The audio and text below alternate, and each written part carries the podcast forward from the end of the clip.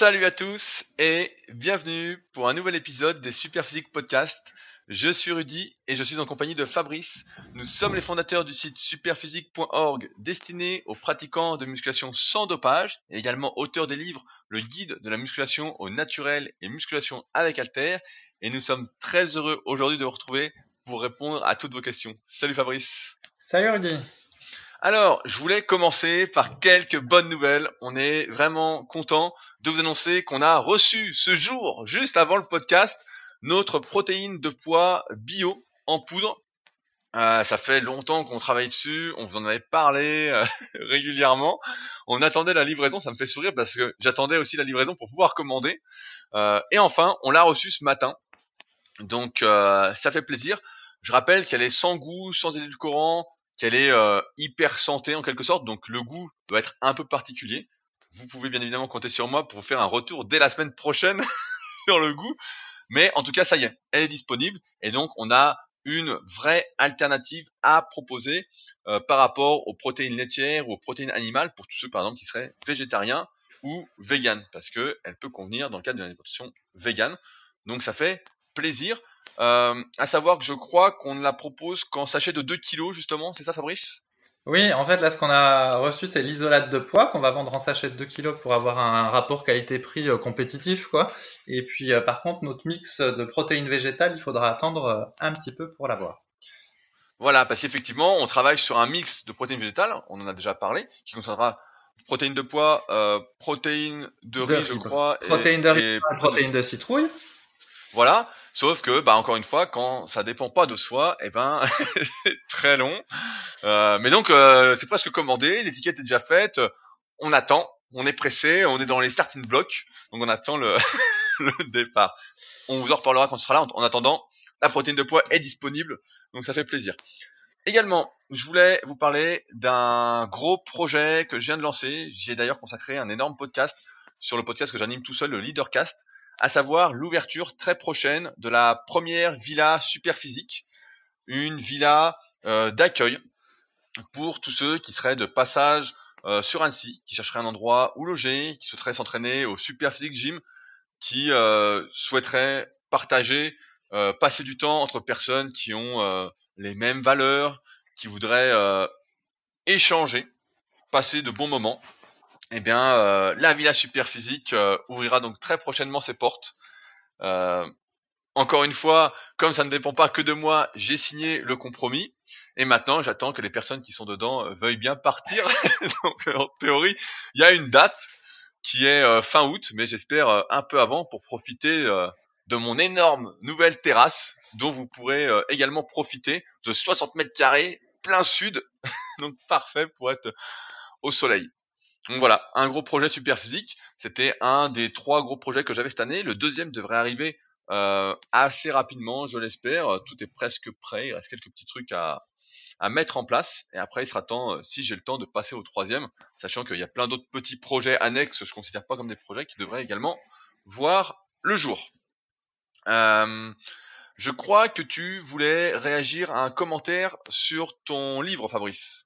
Ah euh, non, bah, je voulais juste remercier Damien, effectivement, qui a laissé le 47e commentaire euh, sur Amazon sur mon livre Musculation avec Alter. Donc voilà, un commentaire euh, 5 étoiles sur 5, comme euh, quasiment les 46 commentaires précédents. Et puis donc manifestement, il écoute le podcast, vu qu'il a mis dans le commentaire que euh, le livre était un peu fidèle à l'image qui transparaissait quand on écoutait dans les podcasts. Mais voilà, donc il est content, tout le monde est content. Voilà.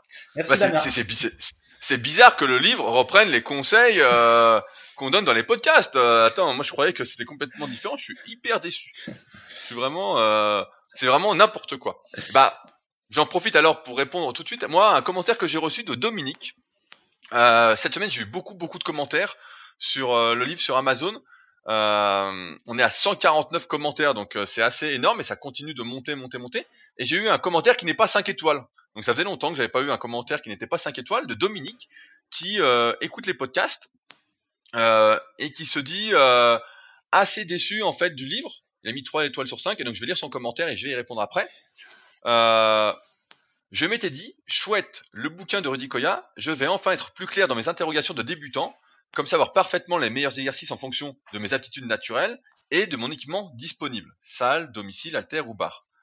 L'analyse morpho-anatomique est compliquée à mettre concrètement en œuvre en suivant l'ouvrage et ne débouche sur aucune conclusion concrète. On apprend que probablement, car on n'a pas pu valider tous les points, qu'on se situerait sans doute près de tel ou tel animal.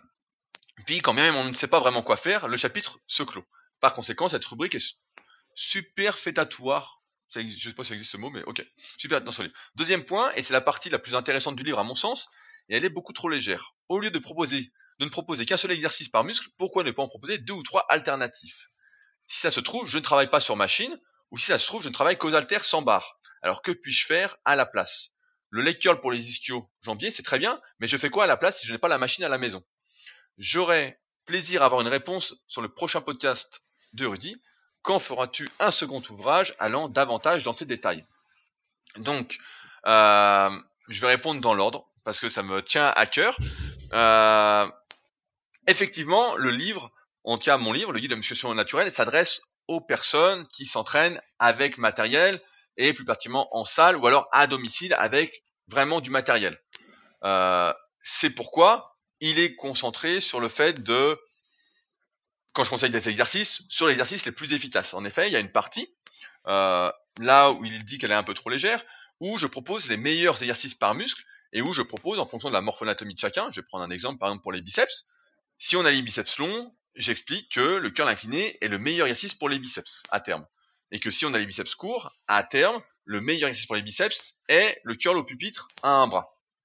Euh, en ce sens, pour chaque muscle, et c'est pour ça qu'on appelle ça les meilleurs exercices, il n'existe pas euh, 15 meilleurs exercices par muscle.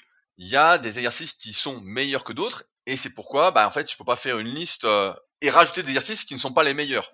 Je reprends l'exemple sur les ischios.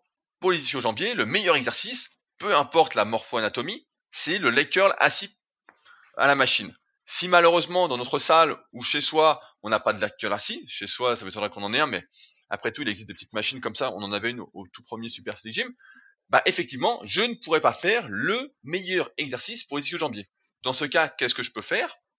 Bah je fais en fonction du matériel qui est disponible. La plupart du temps les salles ont un leg allongé, parfois un leg curl debout à une jambe, mais la cam est souvent bien pourrie. Euh, et donc je dois faire un compromis avec ce qui est disponible, tout en sachant que si je ne fais pas le meilleur exercice pour les ischio-jambiers, auquel cas ici le leg curl assis, eh ben je n'aurai pas les meilleurs résultats possibles pour les ischio-jambiers, et il est possible que je prenne donc moins d'ischio-jambiers que si je faisais le meilleur exercice. Donc quand on dit le meilleur, c'est comme le premier, il n'y a qu'un seul meilleur, il n'y a qu'un seul premier. je peux pas euh, réinventer. Et après, alternativement, le livre n'a pas pour but d'être un répertoire d'exercices. Le livre se veut vraiment comme un guide, c'est d'ailleurs le titre, euh, pour guider jusque euh, à, j'ai envie de dire, presque l'indépendance complète, si on comprend bien toutes les explications qu'on donne. Sur la partie morpho-anatomique, j'aimerais y revenir parce que je vois de temps en temps des commentaires en ce sens, euh, par rapport au livre ou par rapport au tome 1 et 2 de la méthode superphysique, où il y a euh, des photos pour les analyses morpho-anatomiques de vraies personnes, contrairement au livre où c'est des dessins et les vidéos qu'il y a sur euh, le tome 2 de la méthode superphysique, donc des vidéos d'analyse. Les personnes qui me disent oui c'est hyper compliqué de s'analyser, euh, j'y arrive pas, etc. Pour pouvoir s'analyser et commencer à s'analyser, faire son analyse morpho-anatomique, il faut d'une part faire toutes les photos qui sont qui correspondent au dessin dans le livre ou dans le tome 1 de la méthode superphysique. Donc c'est-à-dire dans tous les sens, dans tous les angles, avec les bonnes poses, etc. Il faut bien contracter. Enfin bon, c'est pas si facile que ça. Et il faut se prendre en vidéo, pareil, faire les poses comme dans le tome 2, etc. Et ensuite tout analyser. Et à partir de là, j'ai envie de dire, c'est toujours pas gagné, même si dans le tome 2, je fournis une fiche exprès, la fiche que personnellement j'utilise quand je fais une analyse morpho-anatomique et que j'utilise en coaching premium euh, au Super Physique Gym, eh ben, en fait, euh, il faut, comme dans n'importe quel domaine, pour devenir expert d'un domaine, pour comprendre la codification que j'utilise personnellement pour analyser quelqu'un, en fait, c'est la règle des 10 000 heures. C'est regarder, regarder, regarder, regarder. Donc ça veut dire, je vais prendre un autre exemple, que euh, si vous avez lu un livre sur le golf et que vous avez joué une fois au golf dans votre vie, vous n'allez pas espérer en regardant un tournoi de golf voir toutes les subtilités, comprendre pourquoi un tel fait tel geste, comment il le fait, etc. Bah là c'est un peu pareil. L'analyse morpho-anatomique, c'est pas euh, ah bah tiens, je vois la codification, tiens je peux m'analyser. Non, c'est pas euh, on peut pas être expert d'un domaine, surtout si on se prend pas en photo, si on compare pas les photos, si on se prend pas en vidéo, et si on n'analyse pas les autres personnes. Il faut faire, il faut s'analyser et ensuite analyser d'autres personnes, d'autres personnes. Personnellement, la codification d'analyse morpho-anatomique que je livre dans le livre, et donc dans les deux autres tomes de la méthode superphysique, elle provient de milliers d'analyses en fait. Elle provient de, bah, euh, le bouquin j'ai tout écrit 2016, donc de plus de 10 ans en fait d'analyse de milliers de personnes analysées, analysées, analysées, et en me disant, bah voilà, tac, on voit ça, c'est des longs bras, ça, c'est des courts bras, à quoi ça prédispose, etc. Euh, après, je réponds à la dernière partie. Euh, le livre ne se veut clairement pas pour les 100% débutants. Il se veut pour les personnes qui sont qui ont déjà fait de la musculation, c'est-à-dire qui sont semi-débutantes, qui sont intermédiaires. Ça ne se veut pas pour les pratiquants très confirmés ou pour les très très débutants. Par exemple, si on s'entraîne euh, à domicile. Dans ce cas-là, je recommande plus volontiers le livre de Fabrice, Musculation avec Alter. Euh, Dominique disait voilà, qu'est-ce que je fais euh, si j'ai pas la machine et si j'ai que des haltères? Bah euh, voilà, je te conseille plus le livre de Fabrice parce qu'effectivement, c'est pas la cible du livre et c'est normal parce que quand tu écris un article ou que tu écris un article, tu un livre, etc., tu cibles une partie de la population, tu peux pas tout cibler. Sinon, c'est un bouquin qui fait 600 ou 700 pages, donc ou 1000 pages, et en fait, ça s'arrête pas. Euh, c'est pas le but. Le but, c'est que ça cible, voilà, une vraie partie de la population. Et d'autre part, comme tu débutes, en fait, l'analyse morpho-anatomique ne te concerne pas. En fait, c'est intéressant pour l'instant de savoir que ça existe, mais ça ne te concerne pas dans le sens où tu n'es pas encore capable de bien voir euh, la longueur de tes muscles. Tu n'es pas encore capable de voir si tu as des points forts qui sont dus à tes antécédents ou des points faibles qui sont présents. En fait, on a souvent des surprises. L'important dans le livre sur la partie sur l'analyse morpho-anatomique, c'est de prendre conscience qu'elle existe, comment le développement des muscles va être influencé, pourquoi au fur et à mesure de ta progression, euh, tu vois qu'il se passe quelque chose, et donc tu peux te reporter à la partie dans le livre là-dessus en te disant ah bah tiens c'est pour ça que je réagis comme ça, je comprenais pas etc. Mais effectivement tu ne peux pas comprendre l'analyse morpho-anatomique et beaucoup de personnes ne peuvent pas si c'est un concept nouveau pour vous comprendre le truc en détail, surtout en le lisant une fois un bon livre, qui a comme n'importe quelle vidéo, n'importe quel bon contenu, comme un bon film, c'est ce que je dis, un bon film, c'est quelque chose qu'on a envie de regarder plusieurs fois, qu'il faut qu'on regarde plusieurs fois pour vraiment voir toutes les subtilités, tous les détails. Pas comme le dernier Avenger, par exemple. Voilà, ça, c'était une belle daube. Mais, euh, en ce sens, effectivement, ça ne tient pas compte du matériel disponible. Et enfin, donc je réponds à la dernière question. Est-ce que je ferai un second ouvrage allant davantage dans ces détails? Ben, En fait, c'est déjà fait. Euh, c'est déjà fait en version formation vidéo et en termes de, de livres numériques. Tu as le tome 1 et 2 de la méthode superphysique qui vont beaucoup plus loin donc sur l'analyse morpho-anatomique. Tu as le tome 3 qui va beaucoup plus loin sur la construction de programmes. Et ensuite, muscle par muscle, pour les alternatives, comment faire cet exercice par rapport à sa morphonatomie, quels sont les meilleurs exercices, quels sont les exercices à ne pas faire, euh, comment construire son programme pour chaque muscle, euh, comment éviter les douleurs pour chaque muscle, donc par exemple le tendinite du long biceps ou euh, tendinite du sous-épineux, etc. Et ben en fait j'ai fait des formations vidéo pour chaque muscle qui sont disponibles sur mon site rudicola.com. Donc en fait c'est déjà traité. Et je ne pense donc pas faire un second ouvrage en allant davantage dans ces détails, parce que pour les exercices, je pense que d'une part, c'est mieux de les montrer en vidéo, d'expliquer, etc. À l'écrit, je trouve que c'est moins bien. C'est pour ça que la partie aussi succincte dans le livre. Je pense que d'écrire des exercices à l'écrit, ça reste, euh, c'est pas l'idéal. C'est pourquoi sur Superphysique, qu'on avait ouvert le site en 2009, et c'est toujours sur le site, on avait été les premiers à faire des vidéos des exercices parce que ça n'existait pas auparavant et ça me semblait hyper important. La démonstration, c'est la base, donc c'est pour ça que ça restera en vidéo. Et euh, d'autre part, bah, sur l'analyse morpho-anatomique, c'est pour ça qu'ensuite j'ai fait euh, des analyses en vidéo, notamment dans le tome 2. Et pour ceux qui veulent vraiment aller plus loin, je le répète, il y a encore une fois la formation superphysique complète, qui comprend notamment bah, ces formations muscle par muscle et euh, tout ce que j'ai appris depuis que j'entraîne et que je m'entraîne, c'est-à-dire depuis euh, presque 18 ans. Voilà, je pense que j'ai rien oublié. Fabrice, m'as-tu écouté jusqu'au bout? Oui, oui, j'ai écouté, mais effectivement, mais en fait, l'histoire de l'analyse euh, morpho-anatomique, c'est un, un peu le truc de, de, Rudy, donc c'est un, moyen de montrer qu'il s'y connaît sur le sujet. Et puis, euh, bah, pour les débutants, comme il a expliqué, c'est un moyen de voir que chaque personne est un peu différente, il a ses propres caractéristiques. Mais quand on est débutant, voilà, il n'y a pas besoin de faire une, une fixette dessus, quoi. Oui, oui, bah, surtout, ça sert à rien d'essayer de. Mais c'est intéressant de voir que ça existe, mais après, il faut faire des photos, etc. Il y a des personnes qui disent ouais, moi, je sais pas si je suis long ou court. Mais en fait, c'est pas une question que t'es long ou court. Euh, t'as une tendance et tu vois, et après tu fais et tu vois ce qui se passe. J'ai l'impression, euh, bon, on va en reparler après parce qu'on a eu des questions comme ça sur le forum cette semaine. mais que euh, on soucie trop des détails avant de faire. C'est bien. On a essayé justement dans le livre de pas aller trop loin dans les détails, etc. Et c'était fait exprès en même temps de rester un peu succinct. Succinct, il y a quand même 230 pages, ou... donc je suis pas sûr que ce soit si succinct que ça, mais euh, de simplifier pour que ce soit accessible en fait, et qu'on sache que ça existe et comment faire, vraiment comme un guide en fait. On s'y réfère, on suit et euh, on applique. Et après, bah derrière, effectivement, euh, c'est en faisant qu'on va euh, pouvoir faire des tests, des essais, des erreurs, des réussites, et pouvoir adapter progressivement ce qu'on raconte, tout en sachant que ce n'est que ma vérité qui est dans le livre, mon expérience, et non pas euh, la vérité pour tous, surtout quand on arrive à un niveau confirmé où chacun doit trouver un peu euh, sa voie. Voilà. Alors, je rappelle que ces podcasts, en introduction maintenant, sont destinés à toutes les personnes qui posent des questions, notamment sur les forums superphysiques, des forums qui sont gratuits où on répond chaque jour, personnellement. J'y suis personnellement plusieurs fois par jour. Fabrice y est aussi. Loïc, qui gère la boutique Superphysique, y est également. On répond à vos questions. On est une bonne dizaine, quinzaine de membres à pouvoir vous répondre en détail. Et donc, on sélectionne les questions qui nous font plaisir, sur lesquelles on pense pouvoir apporter des précisions à l'oral, après avoir répondu à l'écrit. Donc, Fabrice, je vais commencer par une question à laquelle tu as répondu et sur un exercice que tu as déjà vu effectué en salle, que moi je n'avais jamais vu. Je croyais que c'était une blague. C'est une question de Gil, qui dit Que pensez-vous du butterfly inversé avec alter debout Ouais, bah en fait c'est un... c'est pas tout à fait ça l'exercice. En gros, c'est un, c'est comme un hellfly. C'est comme un hellfly que tu fais euh, à la poulie debout, mais sans poulie et avec les deux bras en même temps et avec un halter. et, et, cet exercice-là, effectivement, je l'ai déjà vu plusieurs fois fait en salle, euh, bah, soit en échauffement, soit on sait pas trop euh, comment.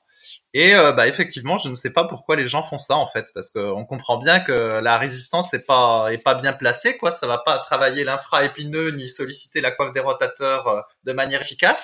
Donc je pense que ça travaille, euh, on va dire, le biceps et l'avant-bras en isométrie. Et puis c'est tout, c'est tout ce que je dire. ça fait partie des exercices un peu farfelus qu'on voit. Et voilà.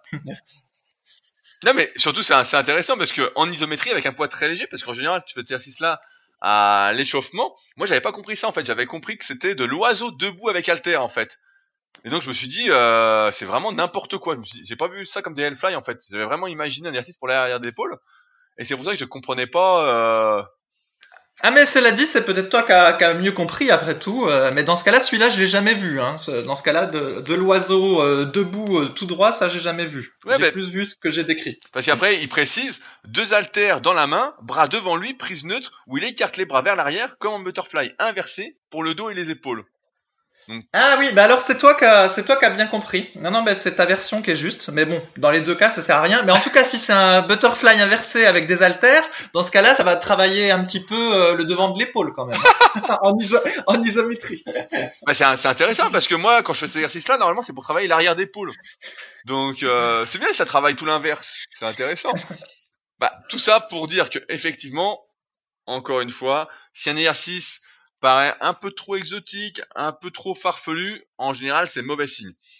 Pour travailler l'arrière d'épaule, donc développer le deltoïde postérieur, on avait parlé il y a quelques podcasts, on avait une question là-dessus. On rappelle que les exercices de base, entre guillemets, quand on débute, sont l'oiseau avec alter sur banc incliné. En général, on fait ça. Toi, Fabrice, je sais que tu bien faire de l'oiseau euh, sur banc en étant penché en avant, je crois. Ouais, bah après j'ai eu plusieurs périodes euh, dans ma vie sur cette histoire d'oiseau. En fait, j'ai eu la période euh, oiseau buste penché, où ça me plaisait bien parce que du coup euh, tu bombardes, tu donnes un petit peu d'élan et puis voilà. Mais bon, mon dos vieillissant, je me suis dit qu'il fallait peut-être pas trop abuser de, de cette version-là, même si bon, elle est, elle est sympa. Alors après, bah, il y a eu, j'ai eu cette, cette période, bon, j'en fais encore un, de, oiseau incliné sur oiseau sur banc incliné à 45 degrés ou à 25 degrés. Enfin bon en variant un peu, qui euh, effectivement est une de tes variantes de prédilection pour les débutants et qui est pas mal. Hein. Ça fait un petit peu en même temps le, le côté de l'épaule. Et puis après, ben, il y a une variante que j'aimais pas au début, puis que j'ai trouvé euh, intéressante. Donc en fait, c'est un oiseau buste penché assis euh, au bout d'un banc. Et c'est une variante que les culturistes faisaient dans les années 70 ou 80, parce que du coup, tu as le dos qui est, qui est quand même soutenu par tes cuisses Par contre, effectivement, il est un petit peu arrondi, donc c'est une position qui est un peu bizarre, croquevillée. Mais finalement, bah, je m'y suis faite. Et donc, ça fait une alternative à la version inclinée à 45 degrés. Ça permet de varier les angles. Donc, ouais, mais comme toi, t'aimes bien, t'aimes bien faire des tests en tout genre, et varier ton entraînement. On a bien compris ces dernières semaines que tu faisais, tu variais beaucoup ce que tu faisais.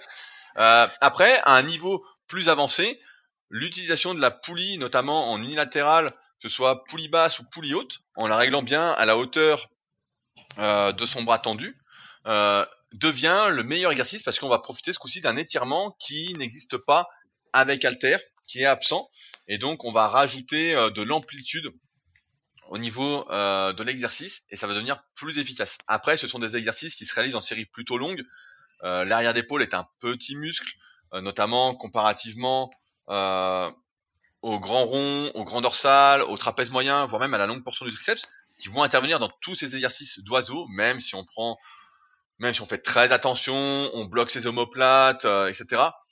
Dans la réalité, à un moment quand on force, bah, tous ces muscles-là vont intervenir et peuvent prendre l'ascendant. Et c'est pourquoi, en général, on réalise des séries longues entre 12, 20, 30 répétitions euh, parfois même plus. Pour les débutants, je fais parfois monter jusqu'à 40 ou 50 pour vraiment euh, développer ce que j'appelle la densité cardio-musculaire euh, localement. Mais voilà, il faut vraiment s'appliquer pour développer l'arrière d'épaule et éviter donc de faire du butterfly inversé avec halter debout, qui n'existe normalement pas. Moi, j'avais, j'ai jamais vu exécuter. Et donc se concentrer encore une fois sur les basiques qui ont fait leurs preuves et qui vont vous donner de l'arrière d'épaule. là, je pense qu'il n'y a pas trop de débat là-dessus. Euh, Après, les, les, professionnels, effectivement, ils font plutôt euh, le butterfly euh, inversé, enfin l'arrière d'épaule à la machine. Il y a quelques rares comme Dorian Yates qui faisait la version avec Alter, mais de nos jours, la plupart des pros, ils utilisent la machine, hein, des vidéos qu'on peut voir ça et là. Ouais. C'est tombé en désuétude la version Alter, puis les poulies, ils utilisent pas, ils préfèrent les machines. Bah, ah, effectivement, après, on peut se dire que sur une machine, c'est toujours pareil. L'hyper le bodybuilding, c'est l'hyperlocalisation musculaire. Et donc, on peut dire que lorsque tu es sur une machine, tu es calé, etc., tu peux vraiment hyper localiser, et ce coup-ci, bah, à l'arrière d'épaule. Maintenant, quand tu es à la poulie, même si euh, tu es euh, à quatre pattes en te stabilisant, etc., ou debout en tenant la poulie, t'es pas calé, donc il y a toujours euh, une petite partie du travail qui va être euh, du gainage et qui ne va pas aller dans l'arrière d'épaule. Mais bon, après, les bonnes machines, malheureusement, sont assez rares. Sur un butterfly d'expérience, pour en avoir testé plein, euh, bah la résistance euh, en bas et euh, à un moment t'arrives t'as pas l'étirement que tu pourrais avoir avec la poulie donc pour moi c'est moins efficace. Et surtout la résistance du butterfly de la cam en général est vraiment bien pourrie et donc se révèle être moins efficace que la poulie. Mais les pros on le rappelle prenant une tonne de produits dopants euh, ne sont pas dans ces considérations là peuvent faire j'exagère un petit peu mais peuvent s'entraîner à moitié et avoir des résultats démesurés. Il faut se rappeler que ce sont les personnes les plus douées du monde pour faire du muscle et qu'en plus, elles prennent tout ce qu'il faut pour euh, démultiplier leurs résultats, ce qui n'est pas notre cas et c'est pourquoi l'importance de bien choisir ces exercices euh, est primordiale si on veut vraiment progresser. Euh, il y avait une question de Lisa. Donc j'ai sélectionné cette question pour montrer une chose, c'est qu'il y a aussi des filles qui sont sur le forum euh, et qui pose des questions. Donc si vous êtes une femme et que vous avez des questions sur la musculation, n'hésitez pas à utiliser les forums, ils sont faits pour ça. Elisa se demandait si un seul exercice pour les triceps suffisait pour les muscler et les développer. Fabrice, toi le pro d'exercices de triceps en occlusion. Qu'en penses-tu? Bah, sincèrement, je pense qu'effectivement, euh, pour qui, qui, supporte le, le bar front, on va dire, légèrement triché, donc toi, ce que tu appelles euh, le Magic Triceps. Le, Magic Triceps, euh, effectivement, je pense qu'un exercice, ça peut suffire hein, pour les pour les triceps. Après, bah, généralement, voilà, on en fait au moins deux pour varier, quoi. Donc un avec les coudes près du corps, donc ça peut être de la poulie haute, par exemple, avec la corde et puis euh, voilà un avec euh, un étirement. Et donc en général ça va être le bar front. D'autres variations euh, ça peut être de faire par exemple du bar front puis après un exercice polyarticulaire ou avant d'ailleurs comme le développé couché serré ou les dips. Mais je pense qu'avec un exercice pour les triceps on va pouvoir s'en sortir. Mais voilà généralement on en fait deux voire même trois pour, pour les puristes. En général, le, dans ce cas-là, le troisième exercice, ça va être de l'isolation pure, donc ça peut être du kickback avec halter, à la poulie, enfin, un exercice plus pour la, on va dire la congestion. Et puis, puis voilà. Donc, euh, je rebondis parce que Lisa, justement, a mal au coude droit en faisant du bar au front et du magic triceps. Donc, elle se retrouve dans ton cas. Et euh, finalement, elle se reporte sur les dips ou le développé couché prise serrée, qui lui conviennent bien. Alors, pour rappeler, avant de répondre à, cette deuxième partie de la question, c'est qu'effectivement, euh, ce qui détermine le nombre d'exercices à faire par muscle, en règle générale, c'est s'il est à angle ou pas. Il y a certains muscles qui sont à angle, comme par exemple les pectoraux. C'est assez facile à imaginer, même si vous n'avez pas fait d'anatomie. On a le faisceau claviculaire, le faisceau moyen, le faisceau sternal. Les fibres ne vont pas dans le même sens à chaque fois. C'est pourquoi un seul exercice pour les pectoraux ne suffit que rarement pour les développer. À l'inverse des biceps, où toutes les fibres sont euh, toutes alignées. Et donc, où là, un seul exercice peut suffire. Pour les triceps, bien qu'on ait la longue portion du triceps qui soit biarticulaire, c'est-à-dire qui s'attache sur l'omoplate, contrairement aux deux vastes, vaste externe et vaste interne, un seul exercice peut également suffire, et notamment personnellement, si je ne faisais que du magic triceps pour les développer, ce que j'ai fait pendant un temps, bah, il se développerait. Maintenant, actuellement, finissant ma préparation pour les Super Games et ayant besoin d'avoir les triceps le plus frais possible, je n'en fais plus, et c'est pourquoi j'ai perdu un peu de triceps. Euh... euh mais effectivement, donc ces exercices peuvent faire mal au coude, et dans ce cas-là, on peut se reporter sur des exercices qui sont plus basiques, qui sont vraiment polyarticulaires, comme les 10 ou développés couchés pris qui eux vont travailler les triceps euh, via la relation tension-longueur, c'est-à-dire sans faire varier la longueur du triceps durant l'exercice. C'est en théorie, d'un point de vue physiologique, la meilleure façon pour qu'un muscle exprime un maximum de force et donc pour l'aider à se développer. Maintenant, dans les faits, comme sur tout exercice polyarticulaire, il peut y avoir un problème de recrutement, de compétition entre chaque muscle, parce que euh, les pectoraux et notamment les deltoïdes entrent également en jeu sur ces exercices-là et peuvent faire la majorité du travail. CF, l'analyse morpho-anatomique, qui est donc importante de connaître pour comprendre pourquoi ça nous fait pas les triceps. Par exemple, si je reprends le mien, quand je fais des dips ou des couchés pris serrés, ça me fait surtout les pectoraux et les épaules. Très peu les triceps parce que les miens sont très courts et c'est pourquoi j'ai besoin de les localiser avec exercices qui étirent comme le magic triceps. Le bar au front me fait aussi mal au coude donc j'évite de le faire. Ou avec des exercices à la poulie. Après, comme l'a dit Fabrice, si vous débutez la musculation, on vous conseillera de faire du magic triceps pour commencer ou du bar au front. Puis, tout en progressant, de rajouter un deuxième exercice à la poulie, c'est-à-dire un exercice qui va plus solliciter les vastes en général avec les coudes près du corps ou en avant du corps, voire derrière le corps comme le kickback, pour réduire l'intervention de la longue portion du triceps au profit des vastes, donc des extensions triceps à la poulie par exemple avec une barre en pronation, euh, plutôt qu'avec la corde qui est plus un exercice de fignolage qu'on pourrait réserver en troisième exercice euh, pour la congestion. Mais en règle voilà, deux exercices pour les triceps suffisent. Un exercice, c'est rare, à moins qu'on débute. Euh, ça peut exister, mais c'est quand même rare. Mais en général, on a besoin d'au moins deux exercices pour les triceps. Toi, Fabrice, d'ailleurs, tu fais toujours les triceps actuellement? Comment va ta douleur d'épaule d'ailleurs? Ah, ça y est, tu t'y intéresses enfin, hein Eh ben écoute, euh, j'ai toujours pas repris l'entraînement du haut du corps. Enfin, pour être exact, donc si tu te souviens, donc je me suis fait mal euh, au début du mois, en fait.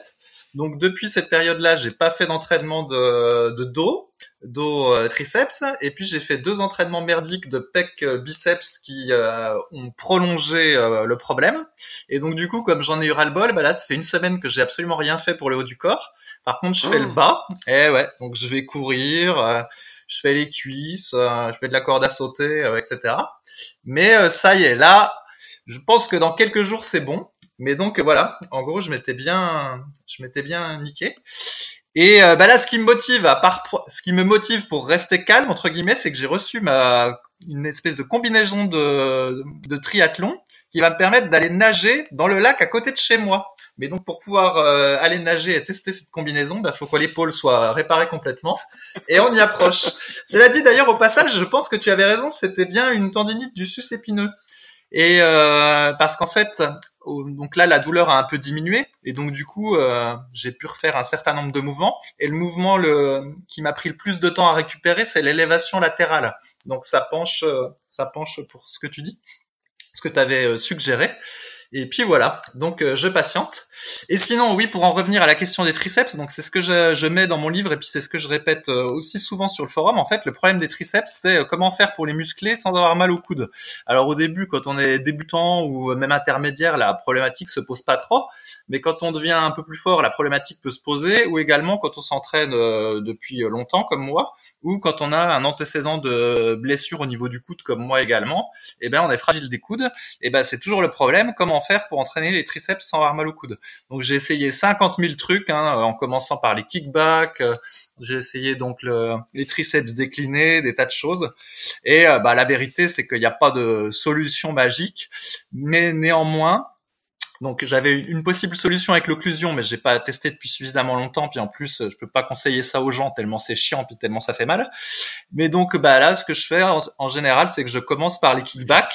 Et puis après, je fais un exercice euh, un peu plus exigeant, donc euh, bah, ça va être euh, des extensions avec haltères couchées ou déclinées. Et puis, puis voilà quoi. Les extensions nuque, j'aimais bien aussi, comme toi, mais c'est vrai que ça tire quand même sur l'épaule et sur le coude, et j'avoue en faire de moins en moins de cet exercice-là, même en deuxième exercice, parce que ça, ça finit mal. Donc euh, voilà. Mais cela dit, donc moi j'ai cette problématique du triceps et du coude, mais il y en a d'autres qui l'ont aussi. Après, bah toi Rudy qui est assez grand, et eh ben t'as la problématique de développer tes cuisses tout en préservant les genoux. Donc euh, bah voilà, tiens, ça permet de rebondir sur les la morphologie. À partir d'un certain temps, bah on on est entre guillemets limité par sa morphologie et puis chacun a ses problèmes. Donc celui qui a des longues jambes, euh, bah, s'il entraîne, s'il bourrine les cuisses, il va avoir mal aux genoux. Celui qui a des grands bras et puis euh, des triceps courts, s'il bourrine les triceps, il aura mal au coude. Euh, celui qui a, euh, comme moi, qui a étroite cage thoracique et puis qui a des grands bras, s'il se met à bourriner les pecs, et ben il va se flinguer les épaules. Enfin bref, il y a des ajustements qui doivent se faire quoi. En parlant de ça, j'ai une très grande nouvelle, Fabrice. Je vais aller t'imprimer une photo pour ton home gym parce que ça y est, et je mets la vidéo demain. Au moment où on enregistre ce podcast, on est mercredi. Et tous les jeudis, je mets une petite vidéo sur mon compte Instagram, Rudy. Et demain, donc, je publie ma dernière série de 20 répétitions à 50 kg au squat gobelet, Fabrice, avec 1 minute 30 de récupération. Et c'est passé, euh, ni vu ni connu. Je suis rentré chez moi, frais comme un gardon. Euh, je me suis même demandé si je m'étais entraîné, pour te dire. Comme il en rajoute. eh ben écoute, pour une fois, je vais aller regarder ton compte euh, Instagram pour voir ta, ta vidéo et bien vérifier que tu fais bien une bonne technique et que tu fais pas du rest pause à chaque répétition et tout ça, tout ça. Non mais euh, blague à part, eh ben un grand bravo, hein, Rudy. Hein. Franchement, euh, super. franchement, c'est c'est vraiment une bonne perf. Donc maintenant, bah, t'as plus qu'à mettre une veste lestée ou des petits, euh, comment ça s'appelle, des, des petits, voilà, des petits lestes de poignets lestés comme euh, comme Sangoku. Et puis à, à viser plus ouais, haut. Bah, je, je, pense que je vais mettre les lestes parce qu'on en avait parlé la semaine dernière hors antenne. La veste, en fait, ça va être trop facile. C'est trop facile dans le sens où en fait la difficulté à bout d'un moment c'est de tenir le poids. C'est vraiment t'as les bras et les épaules qui congèlent, t'as même les pecs parce que tu serres en fait. Donc euh, si tu mets la veste lestée, en fait la difficulté augmente mais pas tant que ça étant donné que c'est pas trop les cuisses le facteur limitant, même si en série de 20, à la fin, euh, j'avais les cuisses qui brûlaient quand même. Hein. C'est pas comme quand les... jusqu'à 15 reps ça allait et après ça commençait à brûler un petit peu. Mais ouais, c'était surtout le souffle et euh, la tenue de l'alter. À la fin, ouais, t'as les bras énormes. J'en profite d'ailleurs pour une petite dédicace à mon élève Julien qui aujourd'hui fait du squat gobelet à 45 et qui euh, hier me demandait, me disait qu'il avait les bras qui congestionnaient aussi. Mais voilà, c'est fait. Donc là, je vais prendre, je pense que je vais mettre des laisses de poignée. On en a acheté, on en a laissé à la salle exprès. Je vais tester ça donc demain. je vais repartir en série de 10 tranquillement, euh, sans trop me fatiguer. Euh, ça fera du bien. Mais euh, voilà, c'est fait. Et effectivement, comme tu l'as dit, c'est pour ça que c'est important de prendre connaissance de l'analyse morpho-anatomique sans trop forcément y accorder une extrême importance non plus, mais de se rendre compte que c'est pour ça qu'on réagit comme ça, c'est pour ça qu'on a des difficultés ici, c'est pour ça que tel muscle travaille plus qu'un autre, c'est pour ça par exemple que le MG qui est encore à la mode, je vois des fois sur les forums internet, c'est un peu du vent, c'est un peu du pipeau parce que le MG c'est vraiment individuel, le recrutement musculaire c'est souvent individuel. Donc euh, c'est difficile de faire une généralité avec un EMG sur une personne ou même sur dix personnes. Il faudrait vraiment des études sur des centaines et centaines de personnes et encore la technique d'exécution qui est différente pour chacun joue aussi énormément sur le recrutement musculaire. Mais voilà, on a tous nos difficultés et comme tu l'as dit, moi c'est souvent c'est souvent les cuisses, hein, je suis pas à l'aise au squat. J'en fais mais léger vraiment euh, comme on le répète dans ces podcasts souvent et presque tout le temps pour la mobilité, pour être à l'aise, etc. Que dès que je force vraiment très très fort à la presse, où je suis super fort, entre guillemets, euh, où je mets vite 400-500 kilos avec une belle amplitude, bah, j'ai les genoux qui prennent une claque, forcément, hein, c'est trop lourd aussi, hein. donc euh, c'est pas bon non plus. Donc on en, on en est à trouver des alternatives pour continuer à s'entraîner, continuer à essayer de progresser, euh, tout en sachant euh, que le but n'est pas de se blesser, mais d'être en forme, et que c'est donc aucun intérêt de forcer sur des exercices ou des zones pour lesquelles on n'est pas fait, et sur lesquelles il est inévitable de se blesser si euh, on ne s'écoute pas et qu'on ne tient pas compte donc de sa morphoanatomie et de donc ses possibilités. Euh, euh, attends, je rebondis sur ton squat gobelet. Ce qui est rigolo, c'est que depuis que tu parles du rameur en podcast, on a des tas de questions sur le rameur sur les forums. en fait, tu as créé un véritable engouement pour le rameur. Et bah, finalement, si toi tu fais du squat gobelet, puis tu dis qu'à ta salle, il y en a d'autres qui font du squat gobelet, euh, je pourrais presque dire que j'étais un peu l'initiateur du truc parce que c'était pas un mouvement très très connu ou en tout cas euh, pratiqué ce squat gobelet. Et puis depuis que j'en ai parlé euh, il y a deux ans, puis que j'ai dit que j'en faisais régulièrement, et ben voilà dans ta salle euh, il y a d'autres gens qui, qui s'y sont mis. Et je pense que ça pourrait être un exercice aussi pour tes pour tes SP games en fait parce que c'est tout le monde peut s'y mettre, c'est rigolo, c'est un peu d'endurance. ouais, mais c'est pas en fait c'est pas assez lourd. Là, on va faire 50 reps. Moi, si je m'énerve et qu'il y a une compétition, je pense que je peux monter ouais à 40-50 reps en fait à 50. Je vais m'énerver comme un malade et euh, je vais y aller à fond. Donc après effectivement c'est toi qui m'en as parlé donc euh, après toutes les personnes à la salle qui en font sont tous mes élèves. donc c'est moi qui leur en mets dans leur programme. J'en mets surtout aux personnes en fait qui ont du mal à faire du squat, qui ont, des longs segments, qui ont un peu un manque de mobilité au niveau de la cheville, qui peut être dû à un manque de travail de la mobilité ou qui peut être d'origine voilà morpho-anatomique. Euh, et euh, qui donc ont des difficultés à faire des mouvements comme le squat, etc. Et donc comme le mouvement du squat est quand même un mouvement hyper important dans la vie de tous les jours, ça aide bien à développer les cuisses, etc. Bah, ceux qui sont débutants, je leur fais commencer par ça. Et ceux qui sont pas à l'aise, je leur fais faire du gobelet squat en euh, soit premier, soit dernier exercice de la séance pour garder ce petit mouvement de squat. Mais ouais, c'est tous mes élèves.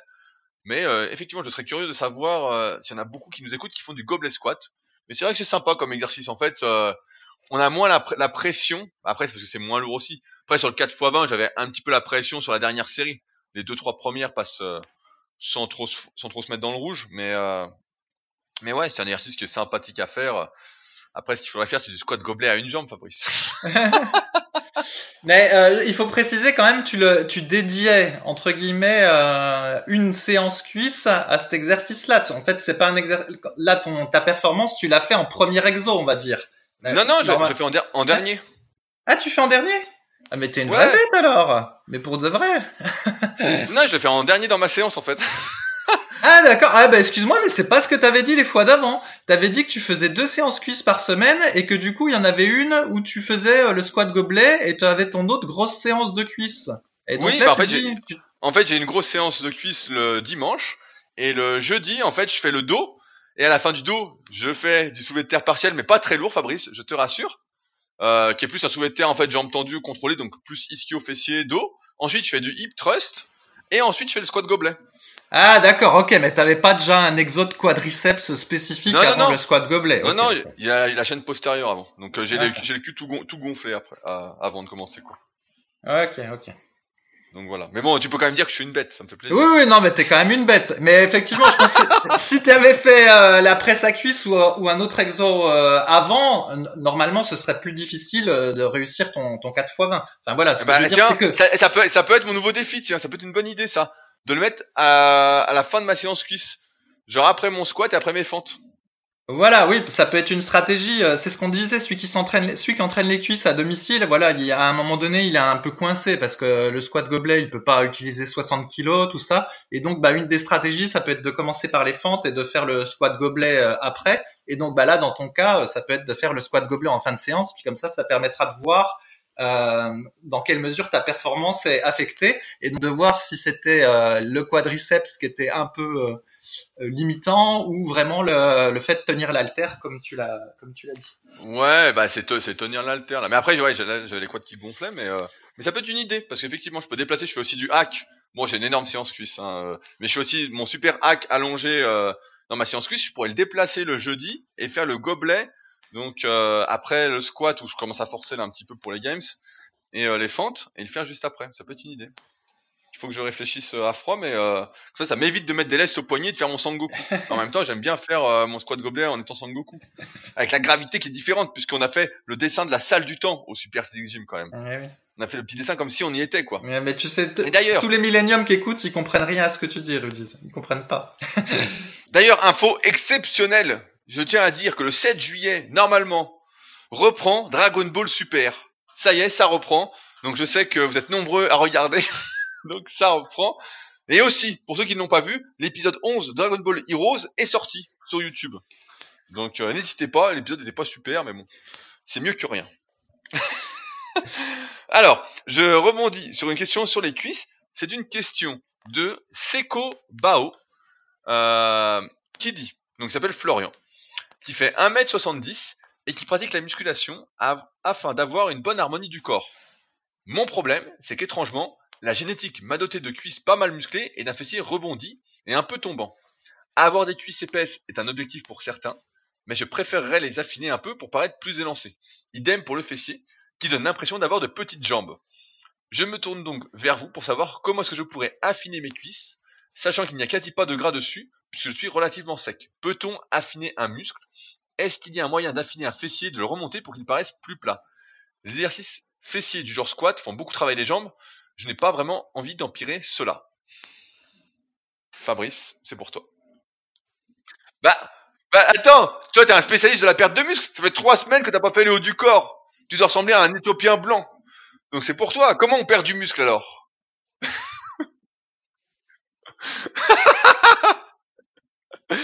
J'ai trop de muscles Fabrice, j'ai trop de muscles, comment je fais pour perdre?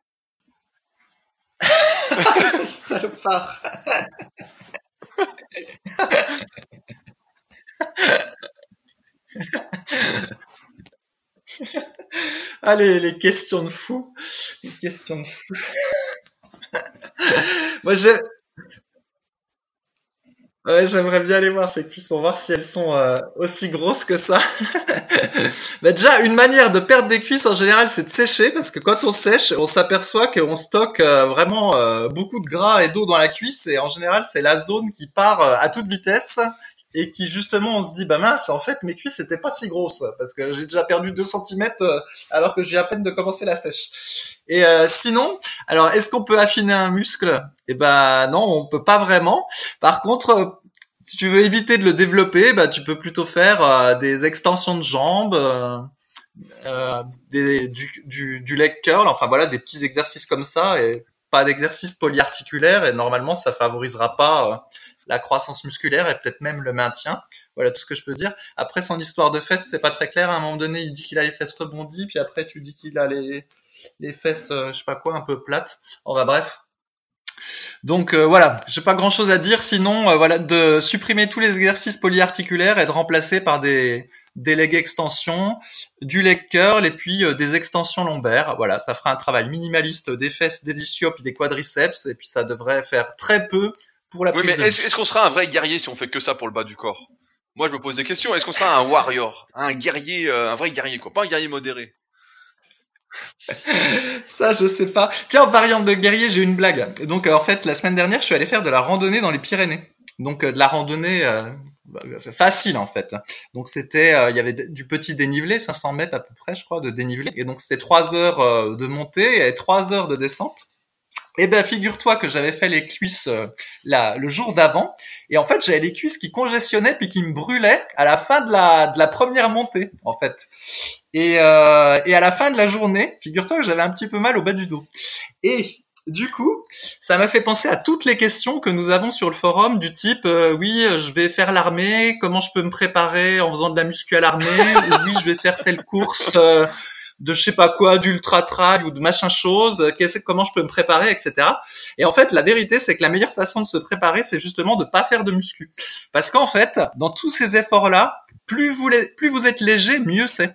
Et donc, pour prendre euh, ben, mon exemple, moi je fais 1m81 et puis donc euh, environ 83 kg, on va dire en ce moment. Alors que mon père, lui, qui faisait pas de muscu, il faisait 1m80 puis 72-73 kg. Et grosso modo, en gros, ce serait le poids que j'aurais si je faisais pas euh, de muscu depuis euh, depuis des années. Et donc, ce sera une surprise pour personne que marcher quand on pèse 63 kilos, c'est plus facile que marcher quand on en pèse 83. En gros, c'est comme si j'étais mon père avec un lest de 10 kilos sur le dos. Donc c'est déjà c'est plus fatigant. Et en plus, ben voilà, du coup, euh, il faut, faut porter tout ça. Et imaginons Rudy, lui qui fait euh, plus de 100 kilos, et ben lui quand il va randonner, c'est comme si moi je randonnais avec un poids de 20 kilos sur le dos, ou comme si mon père allait randonner avec un poids de 30 kilos sur le dos. Donc on comprend bien que c'est beaucoup plus dur en fait. Et donc euh, tout ça pour dire que voilà, chaque fois qu'on a ce type de questions, la vérité c'est que ben, il faut surtout pas prendre comment de muscles de manière significative quand on va faire l'armée ou quand on veut être performant dans une course euh, d'endurance parce que tout ce poids-là, ben, en fait, c'est fatigant quoi. Et euh, en plus, si vous faites la muscu, on imagine quelqu'un qui est à l'armée, alors je sais pas trop s'ils ont la possibilité de faire la muscu, mais on n'imagine pas quelqu'un se détruire, faire une séance cuisse de fou, parce qu'après il va pas être capable le lendemain d'aller marcher ses 20 km avec son sac à dos ou aller ramper dans la forêt s'il a des courbatures aux fesses, quoi. C'est pas possible. Donc euh, il y a une espèce de mythe autour de la muscu euh, pour être performant dans des activités qui relèvent plus de l'endurance qui euh, doit être démonté quoi. La meilleure, la meilleure façon d'être performant dans de la marche ou de la course ou quelque chose comme ça, c'est d'être léger. Et la muscu c'est le contraire. Donc euh, voilà. Ouais, et même dans les autres activités sportives, pendant longtemps, on a pensé que voilà la muscu c'était la base, etc. J'en parlais avec mon pote Claude, je sais pas s'il m'écoute. Là, on a été voir un gala de boxe justement samedi. Et euh, justement, je vais expliquer que la muscu c'est pas la base. En fait, le problème c'est que plus tu as de muscles, plus tu congestionnes en fait. Moins tu es adapté en fait aux efforts de longue durée, plus tu es habitué en fait à fonctionner euh, ce qu'on a dit en anaérobie lactique et en fait tu congestionnes, tu congestionnes, tu congestionnes et donc tu deviens un peu inefficace dans les sports de combat. On comprend clairement que si tu as du muscle qui est développé avec la musculation, euh, exercice localisé, vraiment pour prendre du muscle, etc. Bah sur un, tatami ou dans l'octogone, bah, ça va pas te faire du bien. Et là pour la randonnée c'est pareil. Et je me souviens qu'il y avait eu un truc comme ça dans Sport à un moment. Ils avaient expliqué que euh, les petits mollets des Kenyans, donc tu vas comprendre pourquoi moi euh, je fais pas trop les mollets. Et eh ben en fait c'était un avantage pour courir plus vite parce que effectivement ça demandait moins d'énergie, ça congestionnait pas vu qu'il y avait presque pas de muscles etc. Et donc en fait et grâce à ça ils avaient, besoin de, ils consommaient moins d'oxygène en fait. Euh, et donc comme ça bah ils se fatiguaient moins, ils pouvaient courir plus vite, plus longtemps. Donc c'était une partie de la réponse, hein, évidemment, c'était pas que grâce aux mollets. Et donc c'est pour ça que quand un mec me dit euh, peut-être des petits mollets. Je dis ouais, mais c'est parce que je cours vite. c'est pour, ça que je cours vite. C'est parce que ça, ça rebondit, ça rebondit et euh, ça fatigue pas. Mais c'est vrai, et c'est le cas. Et, et, ça, faut le dire, c'est que euh, quand on veut se préparer, voilà, la muscu, c'est bien, mais encore une fois, faut être spécifique. Souvent, euh, on a des questions comme ça sur les forums qui disent, voilà, moi je vais faire des sports de combat, qu'est-ce qu'il faut que je fasse comme muscu ou bah déjà fait des sports de combat et après on verra. J'écoutais un podcast d'un mec, c'est Mansour Barnaoui, qui vient de gagner une compétition au Road FC, il a gagné un million de dollars. Et on lui demande, euh, oui, euh, qu'est-ce que tu fais comme muscu, etc. Et le mec, il est là, il sait même pas quoi répondre. Il dit, bah, j'en fais pas. Il dit, je fais un peu de pompe, un peu de traction sous forme de circuit, euh, de squat à vie. Et le mec, tu le vois, bah, donc c'est un, un blague, donc je vais pas faire une généralité, mais quand même. donc il est un peu doué. Et tu vois torse nu, le mec est bien sec, il est un peu musclé, etc. Euh, mais il fait pas de muscu, le mec. En fait, il fait rien. Il s'entraîne au combat tous les jours, deux fois par jour. Et puis bah il, il cut comme ils disent, il sèche euh, pour la peser et il est nickel. Et c'est ça, la meilleure façon d'être bon dans un domaine, bah, c'est de faire ce truc-là. Donc là pour la randonnée, il faut faire plein de randonnées, puis ça va aider. Euh, après, je vais revenir à la question quand même de Florian parce que j'ai des précisions à apporter. Effectivement, on peut pas affiner un muscle, mais on peut entre guillemets en perdre et encore ça dépend si on est vraiment doué pour un muscle.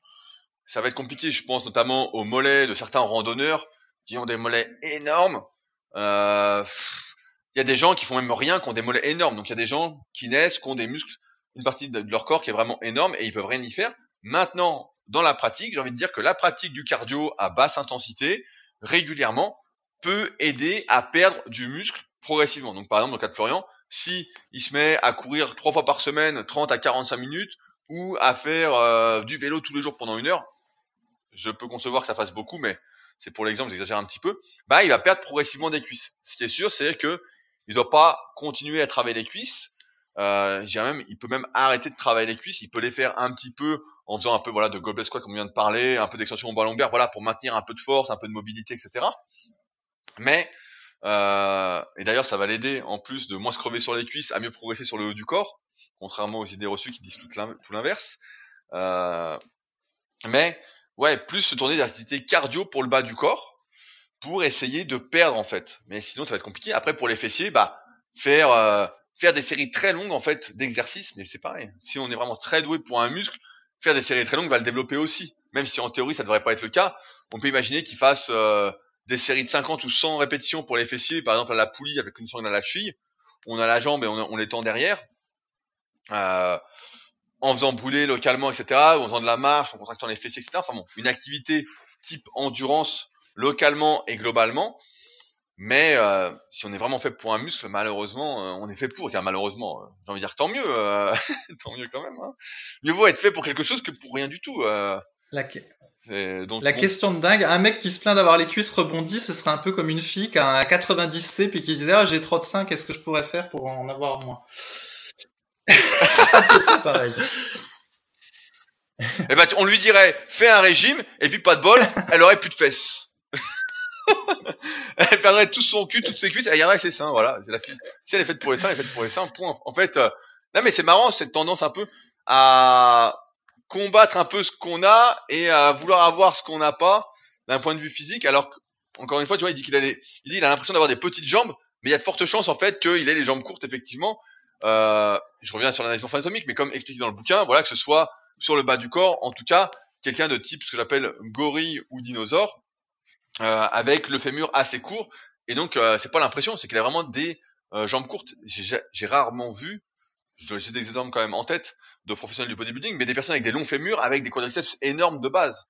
C'est très très rare. Donc, euh, encore une fois, l'influence quand même de la morphoanatomie là-dessus, qui fait que, bon, on est comme on est, et puis après, bah, j'ai envie de dire tant mieux, hein, t'as des grosses cuisses, euh, t'as le cul rebondi euh, sans faire trop grand chose. Génial quoi Florian, euh, je sais pas. Il y en a qui tueraient, qui tueraient pour ta je- place. non mais je me moque, mais en fait, donc moi aussi, euh, il y a- quand j'ai commencé la muscu il y a une vingtaine d'années, voilà, je voulais essayer de faire tous des changements possibles et inimaginables, euh, avoir, euh, je sais pas quoi, je dis au hasard, un peu moins d'obliques, euh, un peu plus d'avant-bras ou des trucs comme ça. Et puis au final, avec le temps, on se rend compte que tout ça c'est quand même un peu vain et au final, on fait de la muscu en travaillant tous les muscles et puis on, on prend ce qui vient, puis on est content comme ça. Donc c'est pour ça que je me moque, mais j'étais comme lui avant. Enfin, pas à me plaindre d'avoir des grosses cuisses, hein, par contre. Mais à, vouloir, à vouloir changer des choses qui n'avaient pas besoin d'être changées. Quoi. Euh, je voulais faire un retour sur une question qu'on avait déjà traitée parce qu'on a eu de nouvelles informations. Il y a quelques podcasts. Il y avait Charlot18 qui nous avait demandé comment voir les veines sur ses biceps. Euh, mais surtout qui nous avait dit voilà, j'ai bien progressé au curl incliné euh, et j'ai pas pris de biceps. Et en fait, il vient de nous apporter quelques précisions récemment en nous expliquant qu'en fait, il a pas grossi des biceps alors qu'il continue à progresser au curl incliné. Il est actuellement en série avec 10,5 kg par bras en étant parti de 7 ou 8 kilos de mémoire. J'ai le topic sous les yeux, donc je vais retrouver ça. Ne bougez pas. Et voilà, il était par- parti de 7 kilos. Et donc maintenant, il est à 10,5 kilos. Et donc, il n'a pas pris de bras.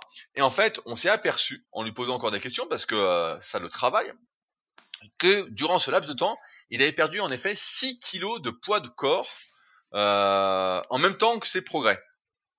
Donc, dans l'optique de voir ses veines comme c'était un de ses buts, bah effectivement, c'est mieux. C'est mieux d'être plus sec euh, que d'être trop gras pour voir ses veines. Mais dans l'optique de prendre du tour de bras, faut bien comprendre que le tour de bras est fortement relié quand même au poids du corps. Euh, je me souviens d'articles dans les magazines, sur la couverture même, il y avait marqué euh, prenez euh, 2,5 cm de tour de bras et 4,5 kg de poids de corps, parce que c'était quand même assez relié.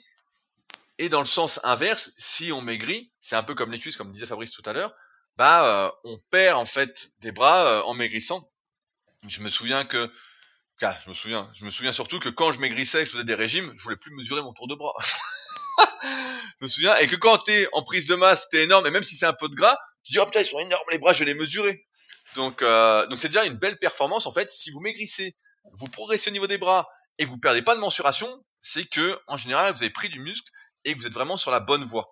Mais c'est très rare de perdre 6 kilos, donc euh, 6 kilos sur euh, quelques mois. Hein, donc euh, on peut imaginer, j'ai pas la date exacte, mais sur 6 mois, imaginons il a perdu 1 kilo par mois, j'extrapole un petit peu. Euh, tout en ayant progressé au bras et en ayant pris un peu de biceps, bah, c'est super en fait. C'est euh, une très très très belle progression, même si effectivement celle-ci euh, ne se retrouve pas dans les mensurations et dans les t-shirts, mais en tout cas d'aspect visuel, ça doit être beaucoup beaucoup mieux. Après, rappelez-vous que la musculation, le bodybuilding entre guillemets, le culturisme sans dopage, c'est une histoire d'apparence. donc mieux vaut avoir le même tour de bras sec que le même tour de bras en étant un peu gras.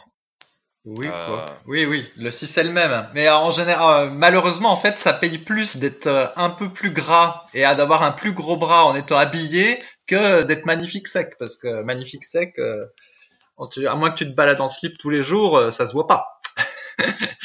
et donc. Ouais, mais moi, moi, je me suis. Oui. Euh, oui, ce que je voulais dire, effectivement, sur la mensuration du tour de bras, c'est toujours pareil. Des fois, on voit des gens qui font de la muscu en dilettante, qui ont des bras qui paraissent assez mal qui, paraissent pas mal parce qu'ils ont plus de 42 bras, mais après si tu as 90 cm de tour de taille, ton 42 bras en fait entre guillemets ils vaut pas grand chose parce que si tu descends euh, à 82 cm de tour de taille, tu resteras pas à 40, hein. ça, ça va fondre. Et donc d'ailleurs Arthur Jones, qui a dit beaucoup de conneries, avait quand même, je crois, une phrase qui disait You can't flex fat.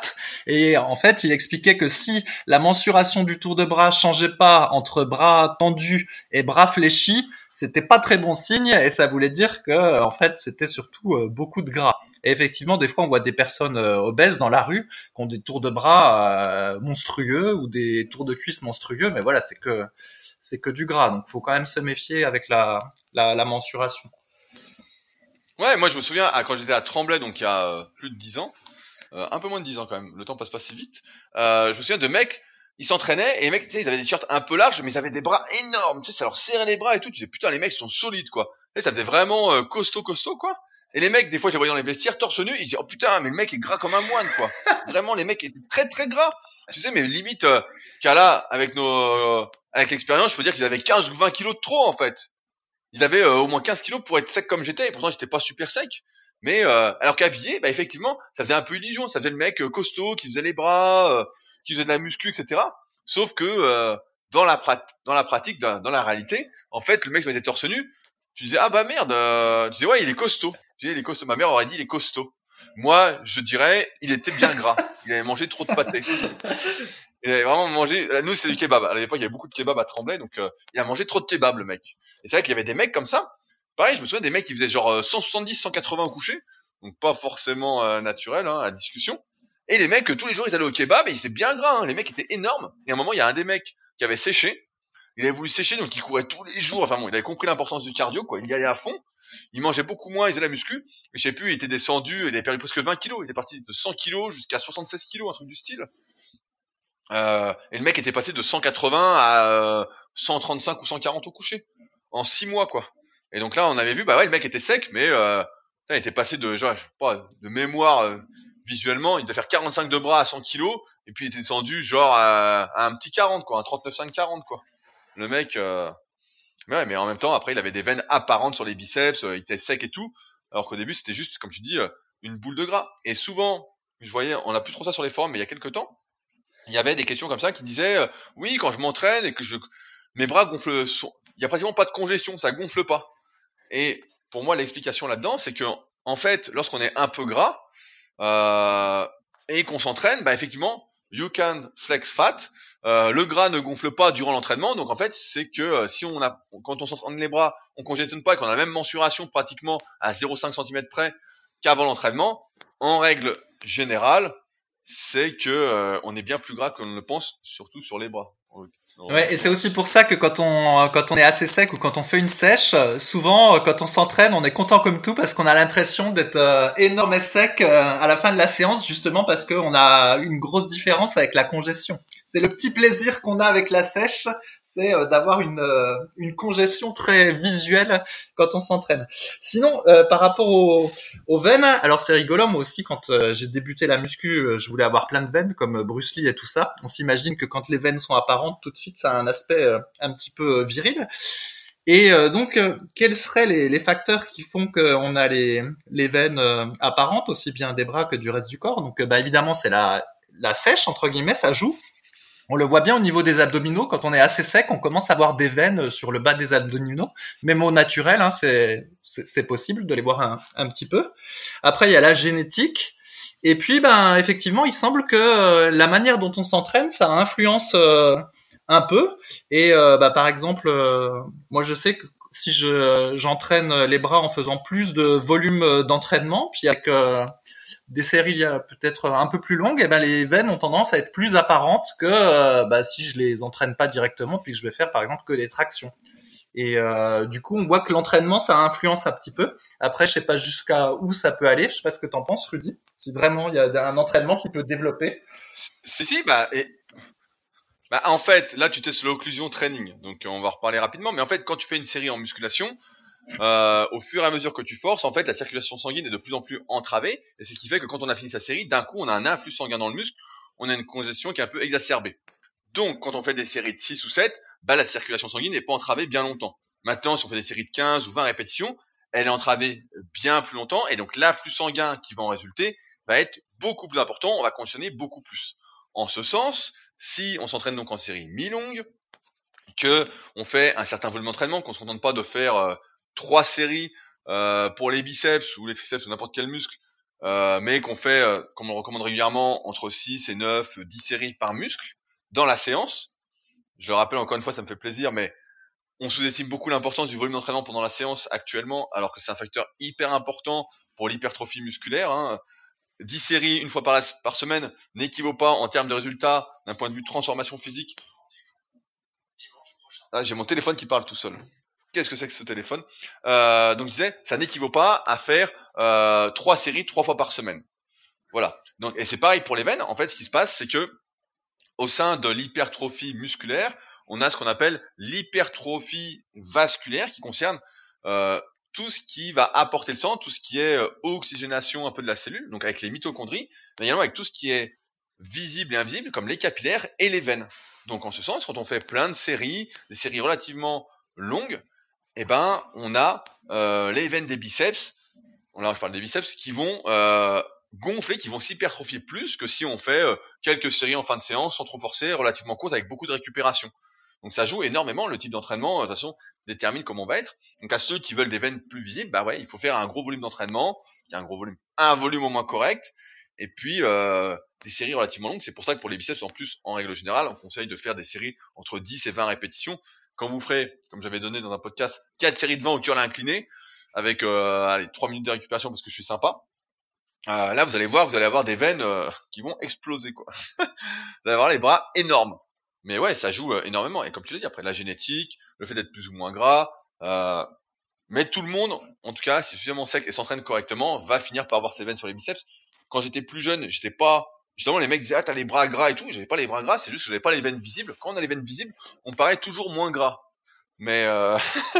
et pour rebondir sur ce que tu disais, au régime, effectivement, quand t'es un peu sec, le seul plaisir que tu as où tu te trouves bien physiquement, c'est après la séance, mais ça dure pas longtemps. dure vraiment pas longtemps. Tu te dis, tu fais tes photos, tu fais quand même quelques photos pour immortaliser ça, tu dis, tu dis ah ouais je suis super, et puis une demi-heure après, vu que tu manges pas grand chose, t'as redégonflé et tu te dis ah merde, je suis de nouveau tout maigre.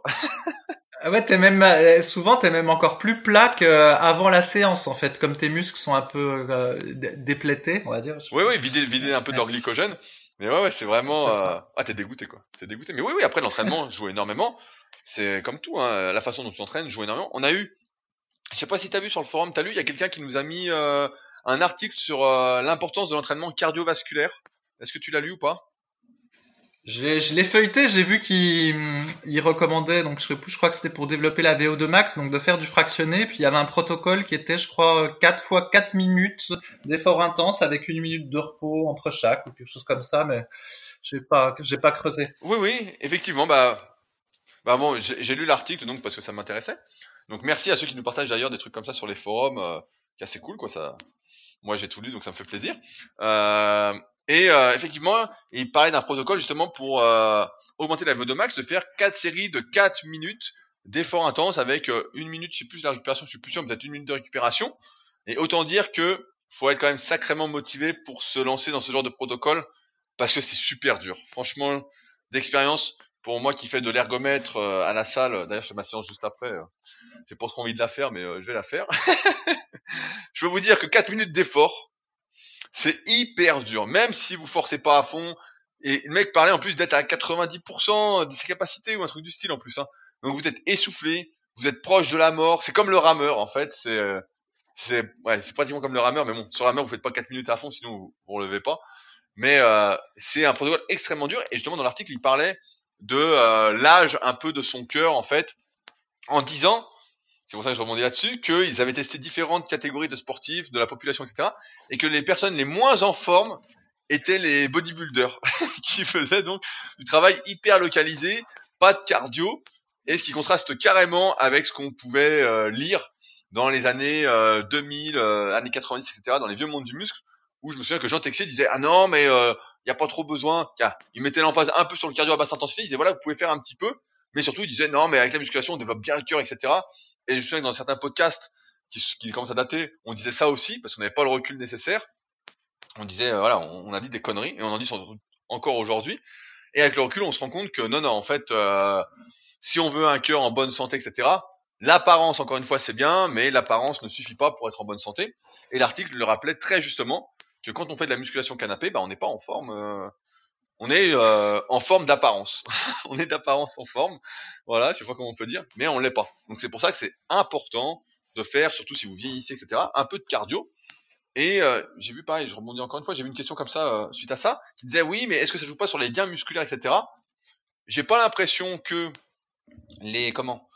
Les efforts en fractionné, même un peu longs, jouent tant que ça sur les gains musculaires. Personnellement, moi, ce qui jouait le plus, c'est les efforts de basse intensité. Donc, si je vais courir une demi-heure ou des trucs longs, je sens que ça joue. Mais euh, sinon, pareil, si je fais du vélo et que je fais des côtes à fond, j'ai plutôt l'impression que ça fait du bien. Le rameur, quand je fais le rameur, bah, je suis énorme après. Quand je fais de l'ergomètre, donc euh, kayak, pareil, après, je suis énorme en fractionné. Mais si je faisais de la longue distance, bah, effectivement, là, je me vois, euh, je vois que je dégonfle entre guillemets, et donc ça permet d'affiner. Euh, pour revenir sur la, question de Florian, je vois que je perdrais assez euh, rapidement, étant donné que je suis pas fait pour être euh, aussi musclé. Mais d'où voilà l'importance de faire du cardio, cardio qui est si cher à Fabrice, qui est maintenant guerrier randonneur. Le guerrier randonneur. D'ailleurs, j'ai retrouvé un topic sur toi, un topic collector sur le forum qui datait, je sais plus, des années 2004, et c'était assez fort. C'était l'objet du topic, c'était euh, de se dire comment, euh, qui met une ceinture euh, de, est-ce qu'il y en a encore qui font du squat 100 mètres de ceinture de, de force? Est-ce qu'il y a encore des guerriers sur ce forum? Et donc le topic, c'était même pas squat ou pas squat, c'était faire du squat sans ceinture, c'était le seul vrai guerrier. Tous les autres, c'était des faux guerriers. Et alors tous ceux qui avaient participé à ce topic ont tous disparu. Hein. Alors la plupart, euh, enfin par nous, la plupart ne s'entraînent plus euh, quand ils n'ont pas une hernie discale. Alors euh, voilà ce que sont devenus les, guerriers. ouais, mais c'était des, guerriers de l'instant présent. C'est pour ça t'as pas compris. Dans l'instant, bah, j'ai encore une autre anecdote. Là, on dérive un peu. Hier, j'étais avec Butch à la salle, donc Butch qui fait mes vidéos brutes, je rappelle, qui fait certaines de mes vidéos sur YouTube et euh, qui avec qui on a lancé une petite web série sur son évolution, sur comment il progresse, etc. En tant que débutant, il débute complètement le sport à 40 ans. Et euh, hier, il fait la séance cuisse, et à chaque fois que c'est la séance cuisse, il me dit ah non les cuisses, euh, ah je suis déjà fatigué, il dit j'ai mal dormi, enfin bon, toutes les excuses possibles et inimaginables, celles qu'on connaît par cœur évidemment. Et euh, je lui dis, tu sais, pour le motif, je dis, eh t'es un guerrier quand même, t'es là pour être premier. Et il me dit, tu sais, j'ai appris un truc avec la muscu quoi. Ça fait 7 semaines sur ça, il dit, moi je vois que je suis pas un guerrier. Alors je dis ah bon et tout, bah je dis comment ça t'es pas guerrier Il dit je vois quand c'est dur et tout, j'ai pas envie d'y aller. Il dit euh, j'ai pas envie de le faire quoi. Bah je dis ça tombe bien parce qu'on force pas. Alors lui il a l'impression de forcer comme tout débutant au début, euh, il a l'impression de vraiment beaucoup forcer alors que avec mon expérience, il est sur une note de difficulté environ de 5 sur 10 sur les exercices, notamment sur le bas du corps où il est plus doué que pour le haut. Et euh, il me dit ouais, je suis vraiment pas un guerrier quand c'est dur, j'ai pas envie d'y aller. Je me confronte à moi-même, je me force et tout, mais je sens que c'est pas moi quoi. Il dit euh, je suis pas fait pour ça. Il dit je suis pas fait pour me battre, etc. Et c'est vrai que le connaissant un peu plus, euh, c'est pas un guerrier euh, comme ça. C'est vrai qu'il est plus dans euh, la collaboration, ce qui est bien aussi. Euh, mais c'est pas un guerrier. Et il m'a fait rire quand il m'a dit ça parce que j'ai dit putain. Donc après, j'essaie de le booster, mais ça le fait marrer parce que bon, quand il a 40 ans, c'est pas comme un jeune à qui je dis ouais t'es un guerrier, il va s'énerver et tout. Là, il se dit bon allez, dis-moi ce que je dois faire, je fais et voilà. Mais il est pas là en train de son, il est pas là avec son ego en train de se dire ah, tu vas voir, je suis un guerrier quoi. Mais euh, et donc il a conclu en disant je vais faire du mieux que je peux et puis on verra bien où ça mène, qui est de toute façon la seule façon euh, de faire euh, correctement. Ouais, bon, cela dit, euh, il n'y a pas beaucoup de il y a pas beaucoup de gens qui est motivé pour faire les cuisses. C'est beaucoup l'habitude euh, qui fait qu'on les fait, hein, un peu. Ouais, des, fois on est motivé, non? Il y a des fois, euh, tu vois, quand je fais mon squat gobelet, je suis motivé. Franchement, je suis content. je suis content. Demain, je serai content de faire mon squat gobelet. Après, si tu me dis voilà, faut faire du squat à 150, étant donné que je suis pas très à l'aise, je me dis oh putain, je vais me niquer, j'y vais pas. Je vois tout de suite le danger. Maintenant, si tu me dis tu fais du squat à 100, je dis ah ouais, cool, cool, je m'applique, je suis bien, ça me fait du bien, voilà. Mais euh, non, non, après, c'est. Ouais, si t'es allé sur les exercices, ça va. Après, il y a forcé et forcé, c'est toujours pareil. C'est sûr que si t'as 4 séries de 20 à faire à la presse à cuisse, avec 2 minutes de récup, voilà, tu fais dans ton froc. Mais si tu fais des séries de 10, tu vois, si ça date un peu ton entraînement, normalement, ça va, quoi. Normalement, ça va. À moi, ça me paraît pas. Après, effectivement, c'est peut-être l'habitude euh, d'avoir forcé toutes ces années, de forcer autant, qui fait que, bon, je me dis, euh, c'est normal. Hein. C'est comme chaque entraînement. Il y a des fois, t'as pas envie de t'entraîner. Tu dis, ouais, je suis pas trop en forme. Et puis tu fais quand même. Tu dis, entraînement, il y a entraînement, point. Ça doit être fait, euh, ça doit être fait. Donc oui, peut-être euh, l'habitude aussi. C'est euh, l'habitude qui sert de, de béquille quand t'as pas la motivation. Puis après, une fois que tu le fais, c'est bon. Voilà. Bon, bah, j'avais sélectionné encore plein de questions, mais je vois qu'on en est déjà à 1h10. Donc on va s'arrêter là pour aujourd'hui. je voulais vous rappeler, à chaque fois j'oublie, mais bon, euh, j'oublie à moitié que nous organisons les Super Physique Games le 29 juin à Annecy au Super Physique Gym, que ça me ferait extrêmement plaisir si euh, vous veniez assister à la compétition. Euh, dans ce cas-là, n'hésitez pas à m'écrire. Vraiment, c'est facile de me contacter sur les forums, par email, euh, n'importe sur les réseaux sociaux, etc. Euh, ça va être vraiment la folie de chez Folie. Euh, donc, et prenez-moi un peu bien en avant, j'ai envie de dire, que je puisse avoir prévoir suffisamment de nourriture sachant qu'on aura des burgers midi et soir faits par un super food truck, euh, que vous aurez la possibilité également, si vous le souhaitez, de vous peser sur une balance à 15 000 euros pour qui va indiquer votre taux de gras exact et votre répartition euh, corporelle. Donc si vous avez plus de gras dans les bras ou dans les cuisses.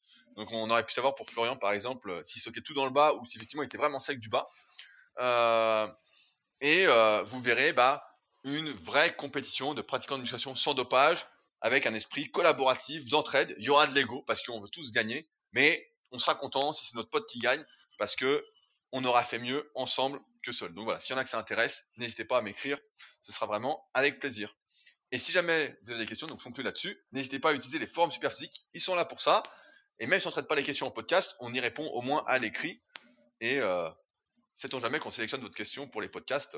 À chaque fois, j'en sélectionne trop, mais euh, quand j'en sélectionne trop, souvent, ce que je fais, c'est que je les prends euh, et j'y réponds à l'écrit sur mon compte Instagram. Donc pareil, vous pouvez suivre sur Instagram, c'est Rudy SP.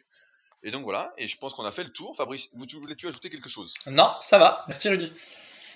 Eh ben super. Et eh ben donc on se retrouve la semaine prochaine pour un nouveau super épisode. Salut. Salut.